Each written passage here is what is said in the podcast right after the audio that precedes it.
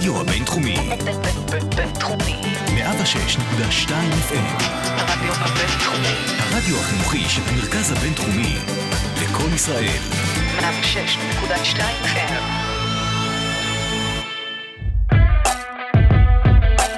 Talking Lauder, הפודקאסט הרשמי של בית הספר לאודר לממשל דיפלומטיה ואסטרטגיה במרכז הבינתחומי הרצליה. עם הילה רודד ושרון ברסלר.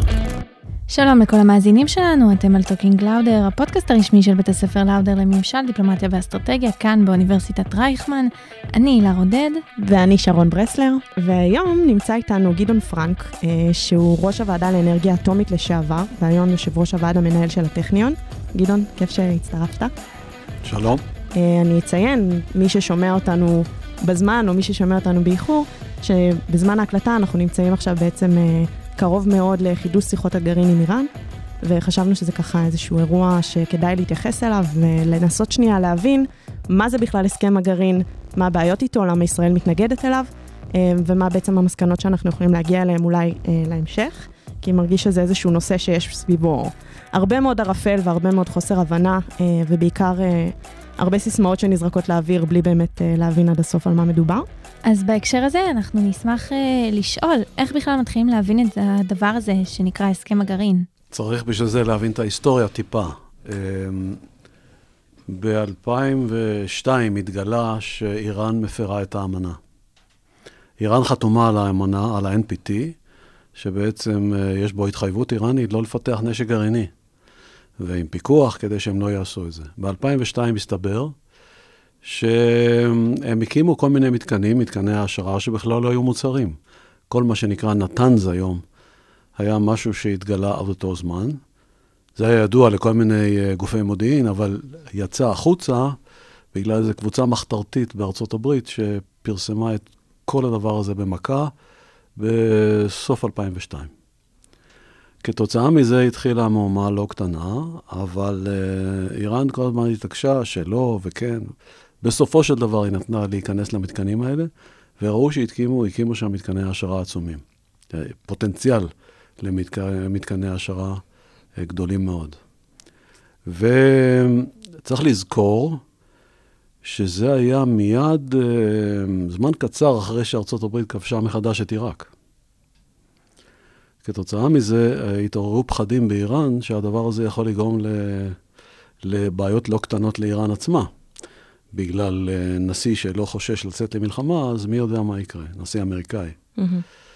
והם בעצם ב-2003, היום אנחנו יודעים את זה, עצרו את התוכנית הזאת, הסתירו חלקים ממנה, והתחיל משא ומתן כדי לראות מה אפשר לעשות.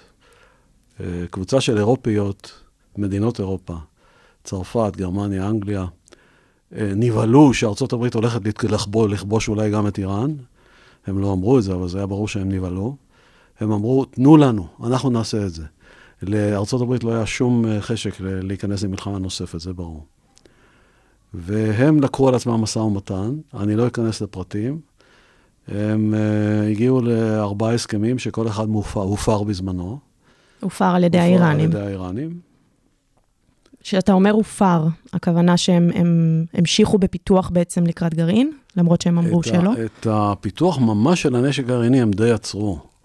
ומה שהם כן המשיכו זה הסיפור הזה של uh, בכל זאת להגיע להעשרה של אורניום, שזה אחד התנאים החיוניים לנשק גרעיני. והם כל פעם עצרו ולא עצרו, אני לא, חבל להיכנס לפרטים, אבל בכל אופן, מה שקרה זה שהיו כל מיני הסכמים שהרעיון היה, תפסיקו להשאיר אורניום ואנחנו לא נביא אתכם למועצת הביטחון בשביל להתלונן עליכם. צריך, צריך להבין, אה, שמתגלית ההפרה, נניח על ידי סבא, הסוכנות הבינלאומית לאנרגיה אטומית, או איזשהו גוף אחר, והדבר הזה מועלה למועצת הביטחון, מועצת הביטחון יכולה להחליט על, אה, על צעדים מתאימים. סנקציות, אה, מצור, מלחמה. האירופיות האלה החליטו, וארה"ב הייתה בעניין הזה קצת פסיבית, שהם לא, הם הבטיחו לאיראנים שהם לא יעלו את זה למועצת הביטחון, בתנאי שאיראן תעשה כך וכך, תוריד אותה, תפסיק להמשיך להעשיר וכן הלאה. וכל פעם, לא חשוב על מה הסכימו, זה הסכם כזה מסכן. אה, הסכמים מסכנים. כל פעם, לא חשוב על מה הסכימו, האיראנים הפרו. אז אחרי את ההסכם הראשון, עשו שני, אחרי שני, עשו שלישי, נדמה לי אפילו היה רביעי. הגענו ל-2005, אחמדינג'אד זרק את כולם מחוץ לדלת, ואז התחיל לעשות מה שהוא רוצה. כשאתה אומר זרק את כולם מחוץ לדלת, זה אומר פרש מההסכם? את ההסכם הם לא, אף פעם לא קיימו, אבל גם לא רצה איתם משא ומתן. אוקיי, כאילו כלום, כבר שום באופן דבר. מוצהר לא ניסה אפילו לעשות כן. כאילו הוא... אז מצד אחד, באמת, תוכנית הנשק, ה... תוכנית הנשק הגרעינית המלאה, את הפרויקט עצרו. היום, בגלל שהארכיון נתפס, אז אנחנו יודעים מה זה נקרא עצרו. יש דברים מסוימים שעצרו, ויש דברים שהמשיכו. אותם דברים שאפשר לעשות בכיסוי, נניח בכל מיני אוניברסיטאות צבאיות, בכיסוי של פעילויות אחרות, אה, המשיכו. כשאתה ומה- אומר, אגב, כשהארכיון נתפס, אנחנו מדברים בעצם על התצוגה שנתניהו עשה בזמנו עם הדיסקים. כן, כן, כן, אוקיי. כן, זאת ה... זה, זה תפיסת הארכיון. צריך לזכור, תפיסת הארכיון הייתה מאוד חשובה, אבל בסך הכל נתנה תמונה של 2003. מהמם.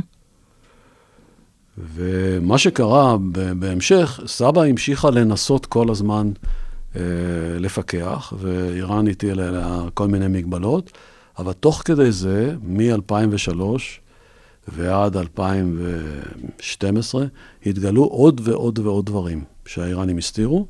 חלק לא נתנו להיכנס, חלק כן נתנו להיכנס. למשל, ב-2009, אה, מה שקרה זה שהתגלה שאיראן אה, הקימה מתקן העשרה מתחת לאיזה הר ענקי בפורדו, אה, כדי להימלט מכל הסיפורים האלה של, של הפיקוח.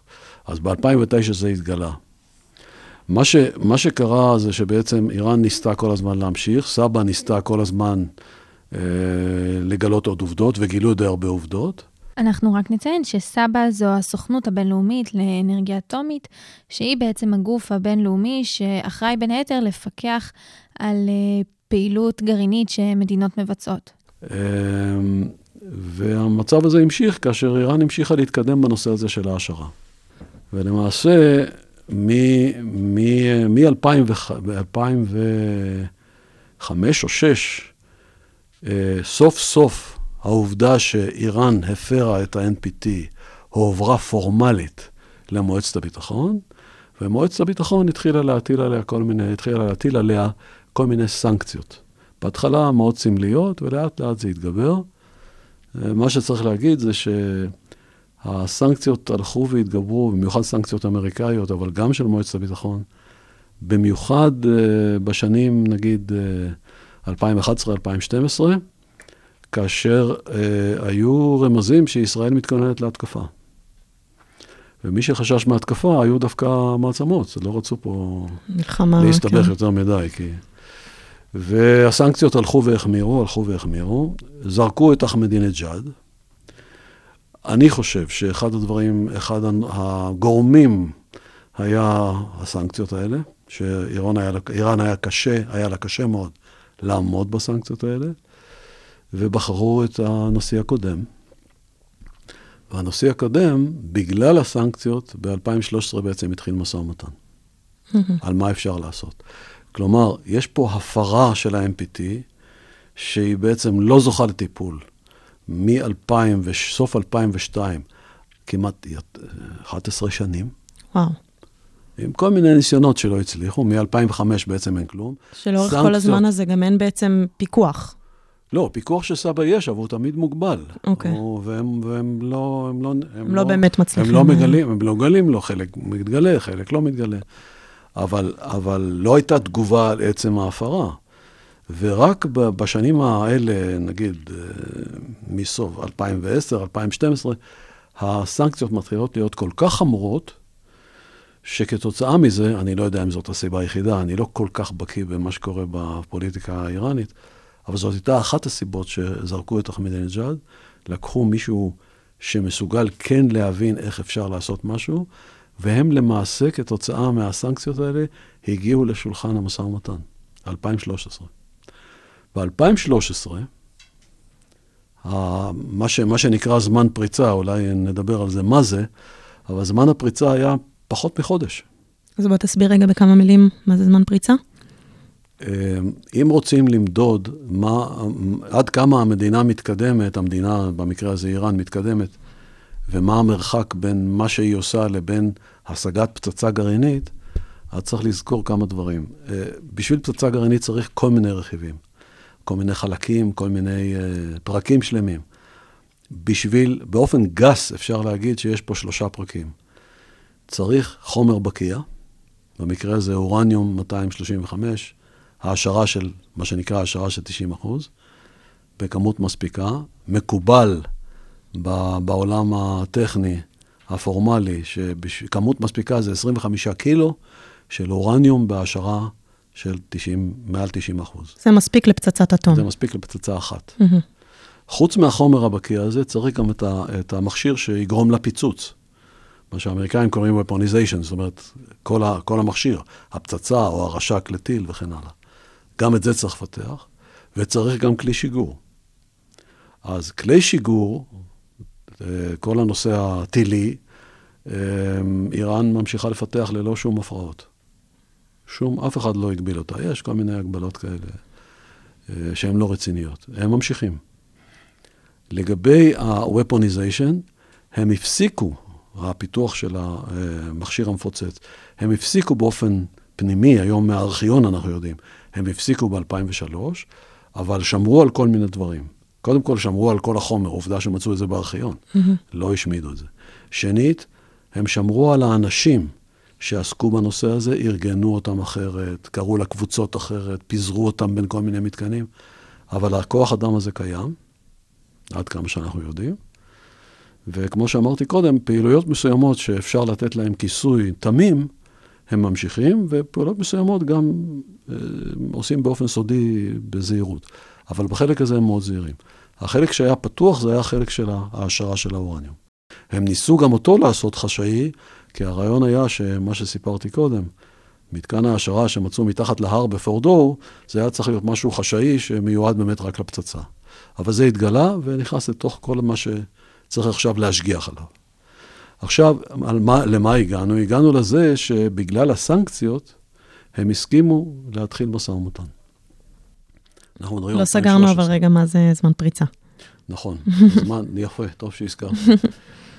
בשביל, אם צריכים 25 קילו, אורניום 235 בהשערה 90 אחוז, אז השאלה היא, ממה שיש לך, כמה זמן, כמה זמן ייקח מהמצב שלך הרגע עד שתגיע ל-25 אחוז, עד ל-25 קילו. בסדר? וזה, הזמן הזה הוא זמן שנקרא זמן פריצה. למה הוא נקרא פריצה? כי אתה נמצא במצב מסוים שיש עליך פיקוח. נגיד אפילו פיקוח סבא. שהוא לא היה כל כך קפדני, אבל בכל אופן, האיראנים לא נתנו לו להיות קפדני. אבל בכל אופן ידעו כמה, מה, מה קורה. אולי באיחור וכן הלאה, אבל ידעו. והרעיון הוא שמהרגע שאתה מפר, יש לך הסכמה שאתה לא עושה כזה דבר, מהרגע שאתה מפר, עד הרגע שבו יש לך 25 קילו, זה זמן הפריצה. אוקיי. Okay. הזמן הפריצה ב, בתחילת המשא ומתן ב-2013 היה חודש. זאת אומרת, מהרגע שהם רוצים ומחליטים ומפרים, תוך חודש יש להם כמות מספיקה לפצצה אחת. זה 2013.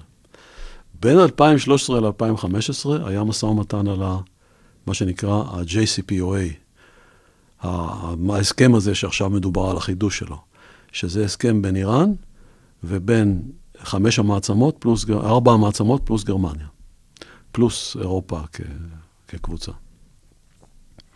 ועכשיו, אה, מה קרה? קרה שהגיעו לאט לאט להסכם, שיש בו חסרונות ויש בו יתרונות, ואחת המטרות בהסכם הייתה שזמן הפריצה יהיה שנה. זאת אומרת, צריך להיות על, על, על הפעילות של איראן כזה פיקוח, שברגע שהם יפרו, מהרגע שהם מפרים, עד הרגע שהם מגיעים ל-25 קילו אורניום ב-90% העשרה, תעבור שנה. ולמה לא בעצם ביטול מוחלט של כל היכולות הגרעיניות שלהם? זה, השאלה שאנחנו שאלנו זה למה הרשית להם בכלל להמשיך לשחק בצנטריפוגות. אין לזה שום סיבה אזרחית. כן, כי בסופו של דבר, אם לא אמורה להיות להם פצצה, אז אין שום הצדק. לא, הצדקה הם יכולים לתת. הם אומרים, אנחנו רוצים אה, העשרה, הנה, יש להם סיפור כיסוי, גלוי. אנחנו רוצים את יכולת ההעשרה, כי אנחנו צריכים ל- לעשות העשרות של נגיד 5% או 20% בשביל כורים שאנחנו צריכים להקים. למטרות אנרגיה ולמטרות אנרגיה. אזרחיות. ואני רוצה, רוצה בהזדמנות חגיגית זאת להסביר שזה, אין לזה שום שחר לדבר הזה. למה? משום שאת הדלק שהם צריכים, יש להם כור גרעיני אחד שמייצר חשמל, זה בושר. זה כור רוסי. הכור הרוסי הזה יושב על הסכם, וההסכם הוא שאי אפשר להכניס דלק שהוא לא דלק רוסי. כך שהסיפור הזה מחוק. זה לא עבור בושר. עד כמה שתלוי ברוסים, לפי דעתי, הגישה שלהם בדרך כלל היא, אנחנו מוכרים לכם כור, את הדלק לכור, ואת הדלק המוקרן אנחנו לוקחים בחזרה. בקיצור, אנחנו מוכרים לכם משהו שעושה חשמל, לא שום דבר אחר. כלומר, הסיפור הזה שהם צריכים את זה בשביל דלק, הוא לא נכון, אין לו שום בסיס. אז איך יכול להיות שהמדינות לא מבינות את זה? זאת אומרת, זה נשמע נורא פשוט, מה שאתה אומר. הבעיה האמיתית היא שה-NPT מאפשר את זה. ה-NPT, לא, לא JCPOA, לא ההסכם הזה. ה-NPT מאפשר את זה. למה הוא מאפשר את זה? בגלל שבזמנו, ה-NPT, אה, זמן ה, זמני המשא ומתן היו מ, בסוף שנות ה-60 עד 1970, הוא נכנס לתוקף ב-1970. ה-NPT, רק אה, נגיד למאזינים, זה בעצם ההסכם אה, בין מדינות העולם למניעת הפצת נשק גרעיני. נכון. זה ההסכם הבסיסי שעליו איראן חתומה בלי שום חוכמות, וכל המדינות בעולם בעצם חתומות על הדבר הזה. זה הדבר, זה הקירוב הכי טוב לחוק בינלאומי. מי שלא חתום, לא חבר, זה ישראל, הודו ופקיסטן. צפון קוריאה הייתה, נתפסה בשקר ופרשה. בסדר? אז זה, זה, זה המצב. מי שלא רוצה להתחייב, אז לא חתם. אז עם המסמכים ומהדוחות של סבא, אנחנו מבינים שלאיראן לאורך השנים כן היו שאיפות גרעיניות. למה לה בכלל לחתום על אה, אמנת ה-NPT? למה שהיא תחתום מיוזמתה על אמנה נגד הפצת נשק גרעיני? למה? כי הם רצו, הם רצו שיתוף פעולה שכן מישהו ימכור להם קוראים, וכן יוכלו ללמוד את זה מאחרים. והאם הייתה שם כוונה לרמאות? לשח הייתה, השח בהתחלה דיבר על נשק גרעיני, אבל האמריקאים הסבירו לו שיפסיק יפסיק לבלבל את המוח, נגיד את זה בצורה עדינה, והוא הסכים והתחילו תוכנית אזרחית. דרך אגב, אנחנו מדברים על היסטוריה, שהאייתולות עלו, הדבר הראשון שהם עשו זה הפסיקו את כל התוכנית. למה? אמרו, מה אנחנו צריכים טכנולוגיות של, של העולם המערבי, זה מושחת, זה, זה מלא שחיתויות, לא, לא, לא צריך את זה בכלל. הקורס זה קורס שהוקם על ידי חברה, חברה גרמנית. בושר זה חברה גרמנית בכלל. ומה שגרם לשינוי דעתם היה מלחמת איראן-עיראק, באמצע שנות ה-80. הם הגיעו למעשה, זאת אומרת, הוא, אה, חומייני אפילו אמר את זה בצורה די, די ברורה, אה, שחבל מאוד שאין נשק גרעיני ואין ברירה, צריך... אה, הוא לא אמר את זה בצורה גלויה, אבל הוא אמר את זה בצורה ברורה. ואז התחילו, אחרי שעצרו הכל והפסיקו והרסו, התחילו לחדש את כל הפעילות, כאשר הרעיון של הקמת הכור הוא בעצם כיסוי לזה שבכלל מתחילים להתעסק בגרעין. עכשיו, צריך, צריך לזכור שהמדינות שחתמו על ה-MPT ואלה שבעצם ישבו ועשו את המשא ומתן, שזה במיוחד המ- המעצמות, צריך גם להעיר, המעצמות מעוניינות ב-NPT פשוט בשביל לשמור על ההגמוניה שלהם. ב-NPT יש שני מיני מדינות. מדינות שמותר שיהיה להן נשק גרעיני, שזה ארצות הברית, בריטניה, צרפת ו- וסין, ורוסיה כמובן, שכחתי. אה, וכל השאר שמצטרפות, אסור שיהיה להם נשק גרעיני. אז הרעיון היה לשמור על, על הגמוניה. וגם גם קנדי אמר, אם נמשיך ככה, עוד מעט יהיו 25 מדינות עם נשק גרעיני. נורא. עכשיו, נשק גרעיני גם מאיים על מעצמות, כך שמאוד חשוב לשמור על ההגמוניה, וזה היה הרעיון הבסיסי. העסקה הייתה שאם אתה מוותר על נשק גרעיני, ייתנו לך אה, להשתמש באנרגיה גרעינית, למשל לייצור חשמל. מהמם. והיות שיש שם כל מיני חלקים חופפים בתשתית התעשייתית הזאת שמשרתת ייצור חשמל, שאפשר לנצל אותה גם לאמצעים, אה, גם למטרות צבאיות, אז הוקם פיקוח סבא של ה-NPT, שהמטרה שלו להשגיח שלא תהיינה הסטות. עכשיו.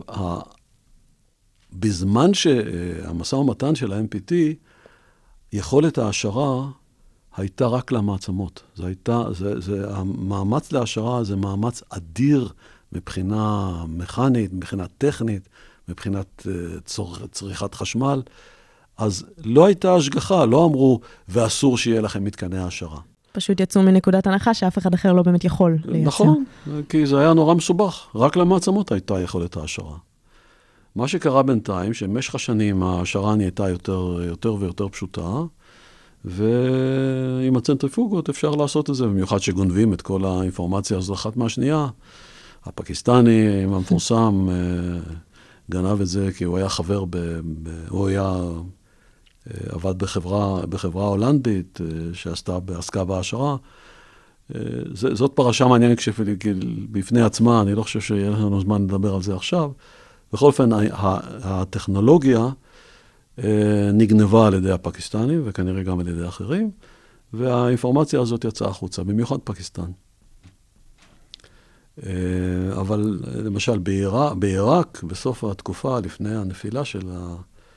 לפני, לפני מלחמת המפרץ, כבר היה להם גם אינפורמציה על, ה, על הסצנטריפוגות האלה ישירות ממדינות אירופיות אחרות, מגרמניה, מאנגליה וכולי. זאת אומרת, והטכנולוגיה הזאת היא הרבה יותר פשוטה. Mm-hmm. עכשיו, לכן ה-NPT לא מנע את יכולת ההשערה, אמר, זה צריך להיות לצרכי שלום, וצריך לפקח על זה. אבל אף אחד לא אמר שאסור לך לעשות העשרה אם אין לך בזה שימוש. רק זה צריך להיות תחת פיקוח, זה הכל. צריך כאילו שהוכחה בעצם שאתה מתכוון גם להשתמש בזה לצרכי נשק, כדי שזה יהיה אסור. כן, נכון. Mm-hmm. ופה, ופה יש, אה, זה, זאת אחת הנקודות החשובות ביותר. לאיראן אין שום צורך בהעשרה.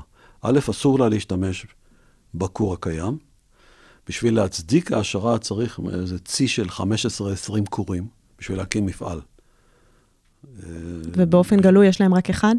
יש להם אחד שבו אסור להכניס דלק מתוצרתם. אין להם שום שימוש לדבר הזה. אבל נוסף לזה, אה, היום יכולת ההעשרה בעולם היא, אה, היא, אה, היא בעודף אדיר של יכולת. אני אתן לך דוגמה, מחיר ההעשרה אה, מ-2010 ל-2018 ירד ב-75 אחוז. זאת אומרת, אין היום, אין היום שום תירוץ להגיד, אני צריך לעשות את ההעשרה לבד, כי ההעשרה בחוץ היא מאוד זולה. ובנוסף לכל הדברים האלה, בגלל, אה, אה, בגלל התערבות של גוף שנקרא NTI בארצות הברית, הקימו בנק של אורניום מאושר, שמוחזק בקזחסטן, תחת ניהול של הסוכנות הבינלאומית לאנרגיה אטומית, שכל מי שחתום על ה-NPT כמובן, כל מי שחסר לו אורניום מאושר, רק שיגיד נמכור לו. באמת. הכל, יש בנק כזה. שקרה בנק אורניום. יש בנק אורניום מאושר, כן, בקזחסטן. גדול. זאת אומרת, אין שום סיבה שיהיה להם דבר כזה. צריך לזכור, אני פשוט מעיר, כי כל פעם, למה הם עושים את זה? רק כדי שתהיה להם אופציה לנשק גרעיני, לא חשוב מה הם אומרים. ומה שאמרתי לך, זה לא דבר שידוע ומקובל כל כך, וזה אחד הדברים שאנחנו צריכים לדאוג לו. איראן רוצה את האופציה לנשק גרעיני לא בגלל שישראל אומרת, ולא בגלל הארכיון שהתגלה. כמובן שאלה דברים מאוד מאוד ברורים. הארכיון שהתגלה אומר, יש להם, לא רק שיש להם כוונה לנשק, יש להם תכנון נשק מוכן. יש חלקים שהם לא גמרו לעשות, אבל יש להם. אבל לא צריך להאמין, לא לארכיון ולא לישראל. בשביל מה הם צריכים את זה? אין שום סיבה בעולם שהם ישתמשו בזה, אלא כאופציה, זה ברור לגמרי. Mm-hmm. או כאופציה או כהגעה לנשק גרעיני. מטורף. וזה מדהים בעיניי שפשוט לא... כאילו, איך יכול להיות שאתה אומר את זה וזה כל כך פשוט וכל כך מובן, ומדינות העולם, שאני מניחה שיש שם הרבה אנשים מאוד uh, חכמים ומשכילים, לא... לפי ה-NPT מותר שיהיה לך יכולת העשרה בתנאי שיש פיקוח, אבל אף אחד לא כתב שם exclusively for peaceful purposes. זה מאוד מוזר. וזה, וזה לא זה מוזר, זה, זה כישלון, לא פשוט. כן. אבל לפחות עכשיו, על מדינה שכבר הפרה, צריך היה להגיד, אתם צריכים באמת להוכיח. ב-JCPOA כתוב exclusively, אבל ה-JCPOA מפסיק, מפסיק לתפוס אחרי כמה שנים, וזה בעצם הכישלון הגדול של ה-JCPOA שהוא נגמר. ה-JCPOA זה הסכם הגרעין. זה הסכם הגרעין. שעכשיו בעצם מצב. אנחנו לקראת uh, חידוש שלו. אז בעצם, אם, בואו ניכנס רגע באמת לעניין של ההסכם. מה עיקרי הדברים בעצם שנכנסים בהסכם? בהסכם עצמו, בהסכם עצמו, אה, קודם כל יש, יש מחויבות כפולה ומקופלת עוד פעם, מעבר ל-NPT, שה-Non-Proliferation Treaty, זה נקרא Nuclear Weapon Non-Proliferation Treaty, שאיראן חתומה עליו. מעבר לזה, עוד פעם, הם צריכים להתחייב שלא יעשו נשק, זה ברור לגמרי, אבל פה, בגלל שתפסו אותם בהפרה, אז יש החמרות. עכשיו, מה ההחמרה? מה ההחמרות בעצם? ההחמרה הראשונה זה מה שנקרא, מה שדיברנו עליו כזמן אה, פריצה. עשו טעות והשאירו להם 5,000 צנטריפוגות מסוג מסוים, ואמרו, אסור שאתם תגיעו, שיהיה לכם יותר, בכל רגע, יותר מ-300 קילו של אורניום, מועשר ביותר מ-3.67 אחוז. שאנחנו אומרים שגם זה עדיין לא הגיוני, כי בעצם אין להם עדיין שום סיבה לייצר. אין, uh... אין סיבה, okay. אוקיי. ו- ולא צריך את זה, אבל זה כן. הרשו להם, וזאת הייתה טעות. Mm-hmm. Uh, הבעיה היא שזה מותר על פי ה-NPT, כך ש... למה לא יש... לא משנים את זה ב-NPT, אגב? שינוי של NPT דורש הסכמה של איזה 190 מדינות. Mm. וזה, זה, זה, זה פרש, זאת פרשה לחוד. כן. את ה-NPT בעצם אי אפשר לשנות, מעשית. אז דבר ראשון, זה בעצם אומר, יכולת ההעשרה שלכם תהיה כזאת, שגם אם תפרו, מהרגע שאתם מפרים עד הרגע שאתם מגיעים ל-25 קילו, תעבור שנה. זה אומר 300 קילו בהשערה של 3 נקודה משהו אה, אחוז ההשערה, ו-5,000 צנטריפוגות. רגע, אבל הבהרה מסוימת. אם הם מפרים, איך אפשר לדעת מראש באיזה שלב הם מפרים, ו- ואם הם, כאילו, זאת אומרת, איך אפשר לעקוב על זה? יכול להיות שהם מפרים גם את עצם זה שהזמן פריצה שלהם יהיה שנה. אז ההסכם הזה, מהבחינה הזאת, הוא מאוד טוב. הוא מאפשר לפקחים, אה, לפיקוח מטעם סבא, להיכנס יומיומית למתקנים האלה, כך שההפרה במתקנים האלה תגדלה באותו יום. אבל זה רק בתנאי שזה מתקנים שאנחנו מכירים. אתה אומר שגם הם יכולים פתאום להקים מתקן חדש ולהסתיר אותו. זה, באופן עקרוני, אתה צריך לקחת זה בחשבון, אבל uh, באופן uh, מעשי צריך להבין ש, שהם הסכימו להסכם הזה, אז הם בעצם חשפו לא רק את מתקני ההעשרה, אלא כל המתקנים והחומרים שמשמשים לעשיית צנטריפוגות. כל הריב עכשיו על ה... על ה עם, עם סבא זה מתקן שבו עושים צנטריפוגות, זה לא, זה לא מתקן העשרה. אה, כך שנגיד היה, היה, היה די קשה לעשות משהו ולהסתיר אותו. וחוץ מזה יש מעקב, מעקב אה, נגיד מודיעיני, די חזק. עובדה שב-2009 גילו פתאום שהקימו, לא רק בנתנז, הקימו עוד מתקן, אה, מתחת לאיזה הר, אה, מאוד יפה. כך שביטחון מלא אין, אבל יש ביטחון די גבוה. Mm-hmm. משגיחים לא רק על הצנטריפוגות, הם משגיחים על כל מה שאפשר ממנו להכין צנטריפוגות. משגיחים לא רק על האורניום, אלא כל המכרות שמהם אפשר להוציא את האורניום. זאת אומרת, ההסתכלות היא הרבה יותר כוללת על המדינה. וצריכה להיות השגחה מודיעינית של כל מיני, של המדינות. מדינות שחברות בסבא, לא, ב, לא ב-NPT, שיודעות שיש להן אינפורמציה שיש הפרה, יש עליהן חובה להעביר את האינפורמציה לסבא. כך שהייתי אומר, הביטחון הוא, הוא די גבוה, הוא לא מוחלט, הוא די גבוה, שיודעים על מה מדובר, והיות שנכנסים למתקנים האלה יומיומית, אז uh, ההפרה תתגלה תוך יום. Mm-hmm. זאת אומרת, זמן ההתראה הוא קצר מאוד, ואז, מהרגע שאני מדבר על המצב אז, לא המצב היום, מהרגע שהם יפרו, ועד שיקימו מספיק צנטריפוגות, ועד שיתחילו לעשות כל ה... ייקח להם בערך שנה, עד שיגיעו ל-25 קילו. זמן mm-hmm. הפריצה הוא שנה. ובמצב כזה, מה המדינות באמת יכולות לעשות אם הן מגלות שאיראן ביצעה איזושהי אה, הפרה בהסכם הגרעין. מה המעצמות יעשו? זו שאלה מאוד מאוד חריפה, אין לי תשובה, זו שאלה מאוד חשובה, ולגבי זה לא הייתה תשובה, אבל אמרו, יהיה זמן של שנה להגיב, mm-hmm. בסדר? צריך לזכור שב-2013 היה להם, אה, אני לא זוכר בעל פה, בין 16 ל-18 אלף צנטריפוגות מסוג ישן, אבל זו כמות אדירה, ולמעשה זמן הפריצה שלהם בהתחלה של המשא ומתן היה בערך חודש. וואו. כתוצאה מההסכם הזה, זמן הפריצה עלה לשנה. הרחיקו אותם מפצצה. אנחנו מדברים על ההסכם הקודם בעצם. על ההסכם שהיה, שנחתם ב-2015. כן. ובעצם ההסכם הזה קוים עד 2018, עד שטראמפ יצא ממנו. אוקיי? ובעצם מאז שטראמפ יצא, אין כרגע הסכם ואין שום פיקוח גם. או שיש פיקוח. לא, לא, פיקוח יש. יש הסכם, ארה"ב יצאה מההסכם, אבל כאילו שממשיך ההסכם עם הארבע האחרות. אה, והאיראנים, אה, נגיד, אה, הגיבו על הנושא הזה קצת באיטיות, אבל ברור לאן הם מגיבים, הם, הם מפירים אותו. מה ההערכה שכרגע זמן הפריצה של איראן? שלושה שבועות. וואו. זאת אומרת, אם מסתכלים על העזיבה של ההסכם, העזיבה של ההסכם, כשלא נוקטים בשום דבר אחר, זו טעות אסטרטגית מאוד קשה. פתאום, זמן הפריצה הוא שלושה שבועות. מטורף. האם כדאי שיהיה הסכם? האם כדאי לחדש את ההסכם? שאלה מאוד מאוד מעניינת. השאלה היא מה יהיה כתוב בהסכם הזה. זהו, האמת שזה בדיוק השאלה הבאה שרציתי לשאול. לפני, אתמול בעצם היה כנס אה, של ה-IPS, שמענו את, אה, את ראש הממשלה בנט אה, מתייחס לנושא של הסכם הגרעין, והוא אמר ש... מן, לא מן הסתם, אבל ישראל לא תיקח שום חלק בהסכם, היא לא מסכימה איתו ולא רוצה לקחת בו חלק, וגם אנחנו כישראל יודעים שגם בתקופת נתניהו, ישראל מתנגדת להסכם הזה באופן אה, מאוד מוצהר וחד משמעי. האם ההתנגדות הזאת היא, היא באמת נכונה, ועל מה היא מבוססת, או שאולי באמת, אה, כמו שאתה אומר, יש פה איזושהי טעות אסטרטגית. היציאה מההסכם הייתה טעות אסטרטגית, לפי דעתי, ברור. יציאה של ארצות הברית. אה, כן. עד כמה שאני יודע, רוב העומדים במר... ב- בראש מערכות הביטחון השונות חשבו שההסכם הוא טוב, הוא בסדר. הוא לא אידיאלי, הוא רחוק מאוד מלהיות אידיאלי. אבל בהשוואה למצב הקיים, הוא טוב.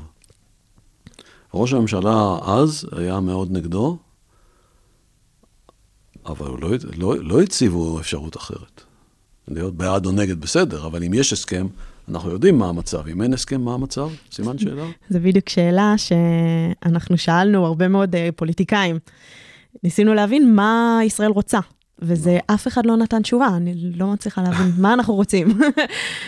תראי, אנחנו, אנחנו יודעים מה אנחנו רוצים. אנחנו רוצים שלא יהיה נשק גרעיני באיראן. אבל איך? איך זאת שאלה טובה. עכשיו, נניח שההסכם הזה יחודש. יש פה הרבה סימני שאלה, בגלל שיכול להיות שתוך כדי המשא ומתן הוא יישחק. ואז אה, חלקים מסוימים של ההסכם, אני לא יודע, לא יהיו או שלא יהיו מספיק טובים. אבל, ואני לא יודע על מה מדובר. אבל, אבל אנחנו יכולים היום, אה, אפשר, אפשר להרגיש פחות או יותר לאן זה הולך. נניח שההסכם הזה יחודש, ואי אפשר למחוק מהמוח של האיראנים את הפיתוחים שהם עשו. כי מה שהם עשו בינתיים, במיוחד ב, נגיד בשנתיים האחרונות, הם פיתחו צנטריפוגות יותר ויותר ויותר משוכללות, ואז בכמות הצנטריפוגות, אפילו אם היא מוגבלת, הם יכולים לעשות הרבה יותר מהר את ה... להגיע הרבה יותר מהר ל-25 קילו המפורסמים האלה. אז בהנחה שאי אפשר למחוק את הידע, וזה אי אפשר למחוק את הידע, השאלה היא, מה מתוך המכשירים עצמם משאירים? זאת אומרת, האם אה, ישמידו את כל הצנטריפוגות החדשות שהם פיתחו, או יאחסנו אותם באיזשהו מקום? זו שאלה מאוד חשובה. אם יאחסנו, אז אפשר להוציא מהאחסון ו- ולהרכיב אותם. כלומר, יש פה חשש שזמני הפריצה יהיו יותר קצרים. בעקבות ההסכם. בעקבות, לא, בעקבות, ה, בעקבות ההפרה של בעקבות ההסכם. ההפרה, אוקיי. כן, בעקבות ההסכם... אה, רגע, בואו נדבר על ההסכם הפורמלי שהיה, עד 2018.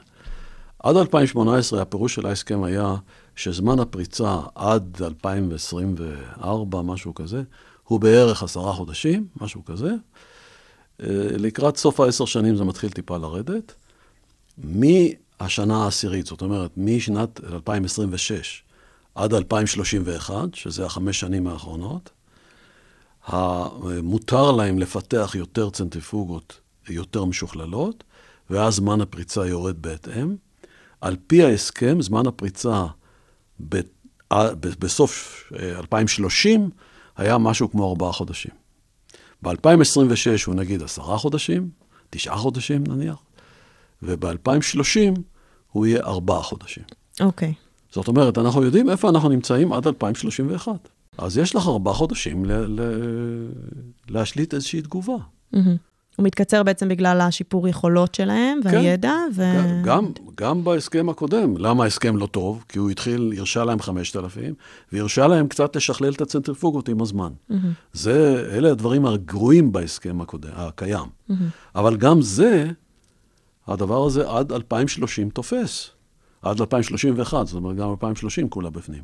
זה אומר שעד סוף 2030, אם הם מקיימים את ההסכם, אין להם נשק גרעיני. בסדר? חוץ מדברים מוסתרים, בסדר, אבל הדברים האלה, כמה אפשר להסתיר, אנחנו מכירים. באיחור מסוים הם מתגלים. זאת אומרת, ברגע שיפרו, ידעו. זמן התגובה היה משהו כמו, הזמן שיש לך לתגובה במקרה של הפרה, היה ארבעה חודשים. המצב עכשיו הוא יהיה אחר. א', אנחנו מתחילים ממצב שבו הם יודעים לעשות צנטריפוגות יותר משוכללות. מהרגע שהם יפרו, ייקח להם פחות זמן. Mm-hmm. אז להגיד כמה פחות אני לא יודע, כי אני לא יודע מה ההסכם המחודש, האם יחלישו אותו או לא יחלישו. אבל אני מניח שמה שיקרה זה שעד 2026, שזה העשר שנים הראשונות, עד 2026 הם יהיו יותר מוגבלים. אולי לא עשרה חודשים, זה יהיה שישה חודשים, או חמישה חודשים. מ-2026 והלאה, עד 2031, זה יורד כך שבסוף 2030, זמן הפריצה יכול להיות שבועות נניח. משהו עכשיו.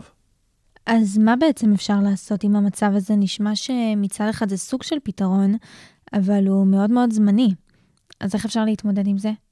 זה אחד הנושאים שאליו צריך לדבר עם האמריקאים. צריך להגיד, מה צריכה להיות התגובה במקרה של הפרה? Mm-hmm. יש פה כמה דברים. אחד, מה יהיה אחרי 2031? כן, זה... שזה זה, זה פתוח. אבל מה, מה יקרה אם תהיה הפרה עד 2031?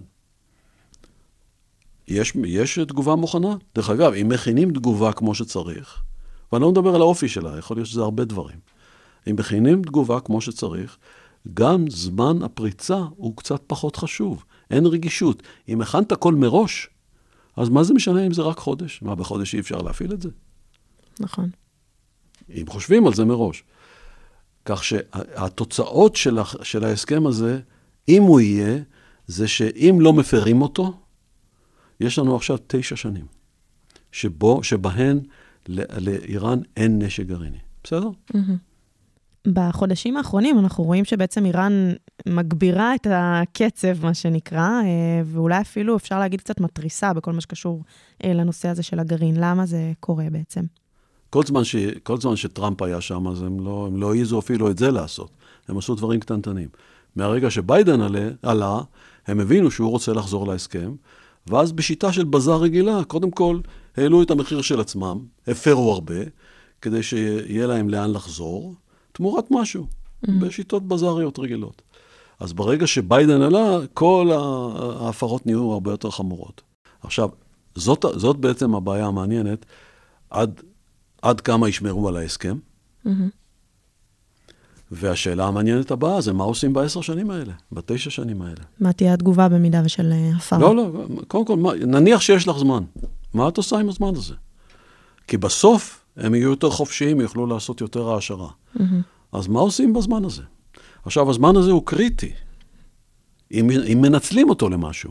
למה לצורך העניין אתה חושב שאפשר לנצל את הזמן? מה אפשר לעשות? קודם כל, אני חושב שצריך לתאם אה, כל מה שרק אפשר עם האמריקאים. מבחינת uh, תקיפה, ברגע, או ב... מבחינת... כן, uh... תגובה. תגובה זה, דרך אגב, זה, זה לא דבר אחד ולא שניים. Mm-hmm. זה כל מיני דברים. וצריך לדבר איתם על הדבר הזה. אני חושב שזה, ברגע שיש זמן, אפשר את הזמן הזה לנצל. זה גם הייתה החשיבות של ההסכם הזה. אי אפשר להגיד שהוא לא שווה כלום, הוא פתח לך, הוא פתח לך זמן. עכשיו, זמן זה דבר עיקרי במזרח התיכון. כן. אני לא יודע אם uh, פיתחתם תוכנית על המצב של איראן. האמת שכן. אבל כדאי, כדאי, כדאי, כדאי לעשות את זה. באיראן יש אה, אינפלציה של 40 וכמה, 6 אחוז. דרך אגב, מחירי מזון עוד הרבה יותר מזה.